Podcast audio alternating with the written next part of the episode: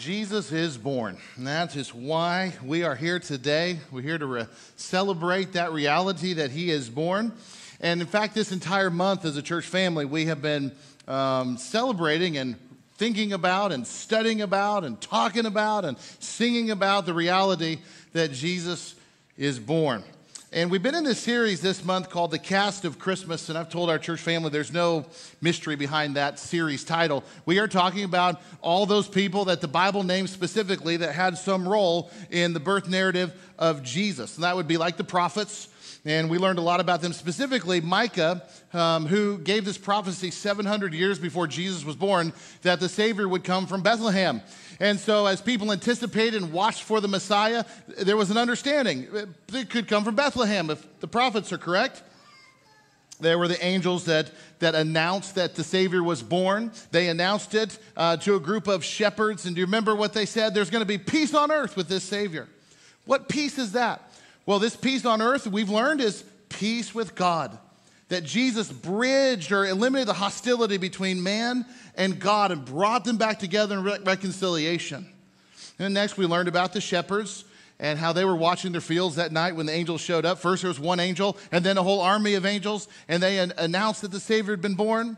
And these angels, they rushed to go meet this Savior, this Messiah. And what an incredible visual that is the announcement of the Good Shepherd being made to a group of shepherds, they were a visual demonstration of everything that Jesus would become. And last week we learned a little bit about a group of guys that traveled from the Far East. The Bible calls them the Magi. They came seeking the one King of the Jews. That's who they were looking for.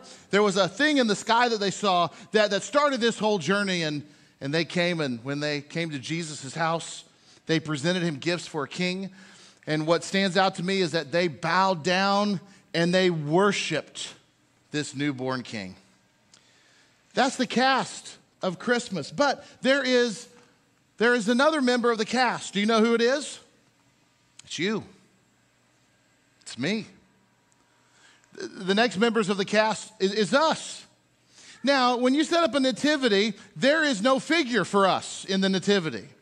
But if we could, we could put a little statue for ourselves because the, the, the, the birth of Christ, his coming, and all these cast of characters, it includes you and me because we are the very purpose. We are the reason for why Jesus came. It's simply stated in perhaps what is the most famous verse in the Bible, John 3:16. For God so loved the world that he gave his one and only son, that whoever believes in him shall not perish, but have eternal life. And that right there is why you and me and everybody in the world is a part of this cast of Christmas as well. Jesus was sent for us. And it's this truth right here that God sent his son, his one and only son, to ultimately die on the cross for the forgiveness of our sins. Well, that truth, that truth that leads to our inclusion into the cast of Christmas, that is a easy truth to lose sight of, especially during Christmas. We got to focus in and we have to be intentional to keep that front and center. I, I read a story about a lady who had gone shopping at the mall for Christmas presents. I don't wish that upon anybody, to be quite honest with you. And she had had enough people for one day. She had arms, both arms, full of presents, so much so she could not get on the escalator. So she was waiting at the elevator, okay? So she's had lines, she's had people, she's, she just, she's just done. And finally, the elevator door opens, and what does she see in front of her? An elevator so crammed full of people, she couldn't get on. She had had enough, she didn't care. She just pushed her way in and people, you know, got out of the way. And she gets in there, she squeezes in, and the door shuts. And she is so frustrated and so tired and just done with the day. She just, out of frustration, she just blurts this out Whoever's responsible for this whole Christmas thing needs to be arrested, strung up, and shot. She'd had enough. And the elevator people, they just remained quiet. But yet there was this one little voice in the very, very back of the elevator that just quietly said this Don't you worry about that. They already crucified him. But I tell you, it's easy this time of year to lose sight of the truth that what is Christmas all about. I would argue that it's easy to lose sight on a regular basis, but especially around Christmas. It is about Jesus. That is why I hang the nail on my tree every year, because it is about Jesus and what he brought to the earth when he came, what he made available to you and me.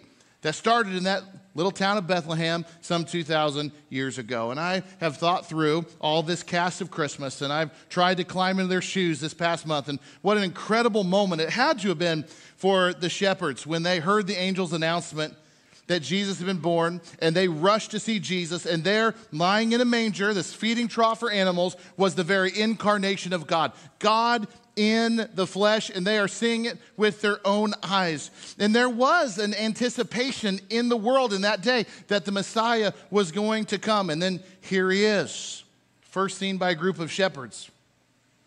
But you know, we're not too different from them. As they were excited to see Jesus' first coming, we, we should be excited about seeing his second coming. We're the same, really, when you think about it. They were waiting and we're waiting. They're looking for the Messiah. We're looking for Jesus to come again. And I don't think the anticipation should be any different. In fact, I think ours should even be more of anticipation than them. I think there's going to become a day, I don't think, I know there's going to come a day when it will be like the Apostle Paul described to Titus, his friend, in the book of Titus, chapter 2, verse 11, he says this For the grace of God has appeared that offers salvation to all people. That came with Jesus. It teaches us to say no to ungodliness and worldly passions and to live self controlled, upright, and godly lives in this present age while we wait for the blessed hope. Well, what is that? The appearing of the glory of our great God and Savior, Jesus Christ. So, yes, he is coming again. One day, you and I and everybody else will lay eyes on this Messiah, and what a glorious day that will be. And in that way, it's a lot like the shepherds, isn't it? We will, stay, we, we will be amazed, and we will shout for joy, and we will worship, and we will do all those things. I think about that moment, how great it had to have been for the Magi who had started this long journey on faith. They saw this thing in the sky, and they just connected a dot that that it meant the king of the Jews had been born, and then they travel to Jerusalem. And they don't see that star again until they head towards Bethlehem, and the star stops right over Jesus' house. And, and they were what the Bible says, just this one simple word. They were overjoyed, but I sure wish they would expound it on that. Overjoyed. For me, it's cartwheels and handsprings, which is quite a sight. It is singing and skipping and jumping and laughing. They were overjoyed when they got to see Jesus. And then at some point in that visit, they got down on their knees and they bowed down before the Messiah, who was just a little boy. And they presented gifts for a king gold, frankincense, and myrrh. And these were extremely valuable gifts. But I can tell you that this little baby boy that came that night all those years ago, what he brought to us was far more valuable than what they brought to him. What did he bring? He brought with him God's love on full display. It says in 1 John 4 9, this is how God showed his love among us. Here is the practical way that God did this.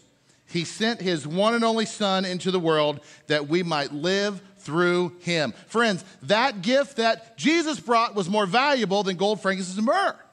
It's incredible. This is how God showed his love for us this miracle baby lying in a manger, visited by shepherds. Now, that's an expression of God's love for us. So, friends, that is why you and me are a part of this cast of Christmas. God's in his love to us, and we are going to live through him. We're the reason he came. So, not only was it the very expression of God's love for us, but Jesus' very life, this little baby, was the vehicle in which God's love remains in us throughout our lifetime and on into eternity. It says in 1 John 4:10, this is love. Not that we love God, but that he loved us and sent his son as an atoning sacrifice for our sins. And you know, it sounds very clear in the Bible God did not send his son Jesus because the world loved him so much. It's not like mankind was like, oh man, we just love God and we want to live for him. We can't believe he's such a great God. And he was so touched by that love that he said, you know what I'm going to do? I'm going to send my son. No, no, no, that's not how it works. No, no, no, no. The world's attitude towards God was nothing like that. And really, it really never has been like that. No, the arrival of Jesus was prompted solely by God's love for us. So God loved us, sent his son. The, the, word that we just read there was as an atoning sacrifice. That word atoning simply refers to, just understand, it's forgiveness, the means of forgiveness of sins, kind of similar language that we sometimes wrap up with the reconciliation, being made righteous. It's all kind of the same family. But simply put, God loved us so much that he expressed that love by sending Jesus. But his love didn't stop there. And even though the world didn't love him back and still doesn't love him back most of the time, but despite that, Jesus sacrificed himself and atoned for our sins. So, as we sing about this baby born in Bethlehem, Jesus arrived in that little town and there he was lying in a manger. He wasn't just a bundle of joy for Mary and Joseph, his earthly parents. He was a bundle of God's love to the world. And how in the world do you respond to something like that? How, I mean, what is the appropriate response to that kind of love, that level of love given towards us? How, how do you respond to it? You know, response is not something that everybody has got figured out. In fact, I would say most of the world, first of all, doesn't know about it, and they don't even know how to respond to it. I was in Honduras uh, a number of years ago. I've been there several times. A very good friend of mine is a missionary there. Uh, if you've ever been to Honduras, it's a beautiful country, but it also happens to be one of the poorest countries on the entire planet. And when I went there with my friend, we would go minister in places that were way off the beaten path. You know, there's kind of the Honduras is kind of a hotbed for missions trips, and they kind of go to the same places. Not where we went. No, no, we went way out and we worked with people, and he, he does. He works with people in these little villages that doesn't have electricity, they don't have running water, you know, a couple hundred people out in the middle of nowhere. Not cut off from society, but limited contact for sure, way out in the country let's just say they don't have guys that look like me walking into their village every day. And when we would go around these little villages, we would always go with lots of candy, all right? Pockets full of candy, big cargo pants full of candy. And we would just go meet people and we'd pull out a piece of candy and we would offer it to anybody who wanted it, young and old, it didn't matter. And I remember the first time we did this, I was struck by how people responded, or what I might say, their lack of response to this offer of candy. Kind of a strange look, not understanding what this is about. And I remember doing that a few times, and I pulled my friend who's the missionary, and I inquired about him. I, I said, People seem a little standoffish. They don't really seem to appreciate that or not really know what to think. And what's going on? Help me understand this response. And what my friend, who's the missionary, told me kind of took me back a little bit. He says, The look that you're getting from these people is, is the look that you get when no one ever gives you anything. If you can imagine what that look is, these people are never given anything. He says, You can see, Joe, life is hard out here. They don't know what to do with something that is just given, even like a little piece of candy, something that is given with absolutely no expectation for anything in return. He said, A piece of candy out here is kind of a luxury for them. And for it to just be given away, it's not something they experience very often. And I think about that a lot. That was a very impactful moment in my life. And I think about that often. I've probably shared that with you before. I think about it often, especially around Christmas, talking about a gift of what Jesus brought and God's love. And what is our response to God's love? What is our response to his kindness? What is our response to his generosity? What is our response to his sacrifice? What is our response to his forgiveness? How does God want us to respond to that? Well, 1 John 4 11 says, Dear friends, since God so loved us, we ought to love one another. Well, there's a huge indicator in Scripture about our response. How do you respond to that level of generosity? Turn around and love other people. Verse 12 No one has ever seen God, but if we love one another, God lives in us and his love is made complete in us. So you take that verse, you take our understanding of what the New Testament teaches about our response to God what do we do? Well, obviously, the Lord wants us to respond in faith. What is it to you believe? Believing everything from his arrival to his death and great expectation for his second coming. You believe everything in between, just like John says in John 3:16, whoever believes in him shall not perish but have everlasting life. However, after we realize what the Lord has done for us on the cross, our normal response should be this to love him back and to love other people, especially those who belong to the family of God. So God so loved the world, and he showed it by sending Jesus. Love itself is from God. It's God's love that brought us salvation through the cross, and our response is to love him back. 1 John 4 7 through 8 says, Dear friends, let us love one another, for love comes from God. Everyone who loves has been born of God and knows God. Whoever does not love does not know God because God is love. I don't know what you think about at Christmas time.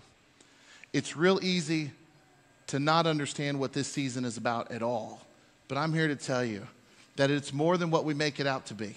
It's more than presents, it's more than singing, it's more than candy, it's more than family, it's more than great food, it's more than the lights, it's more than the decorations, it's more than all those things. You know what it is? It is God showing the world how much He loves us through His Son.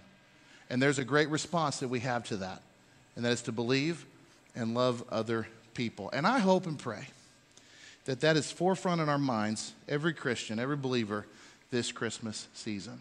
We're going to light candles here in just a minute, but I want to pray and I want to ask God, I want to ask Him just to do something very special in our community this Christmas season. That somehow, some way, His love would be understood and known in ways that it hasn't been here before. And I'd like to invite you to join me in that prayer this evening. Would you pray with me? Dear Lord, first and foremost, we just thank you so much that you sent your son Jesus here to die on the cross for us that, Lord, you counted us as among people whom you love.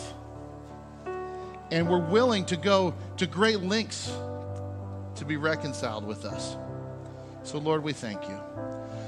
Lord, our prayer tonight is that over the next two days, that right here in Bella Vista, this understanding that you so loved the world that you gave your only son. Lord, I pray that would be understood and known and shouted and proclaimed and celebrated more than it ever has been in Ark City. And that, Lord, you would use us in this place to deliver that message. That, Lord, we would live it out in our own lives. And that, Lord, this Christmas season, Lord, I pray before Christmas morning, somebody in our community would respond to that. They would respond in faith. I believe. They would respond to this great demonstration of your love and own it. And that we as a church family, we would turn around, Lord, and in ways we've never even known possible, would show that love to everybody else. Lord, help us to truly understand and what this is all about. That, Lord, we'd understand it in deeper ways than we ever have before. Lord, this is our prayer. In Jesus' name, amen.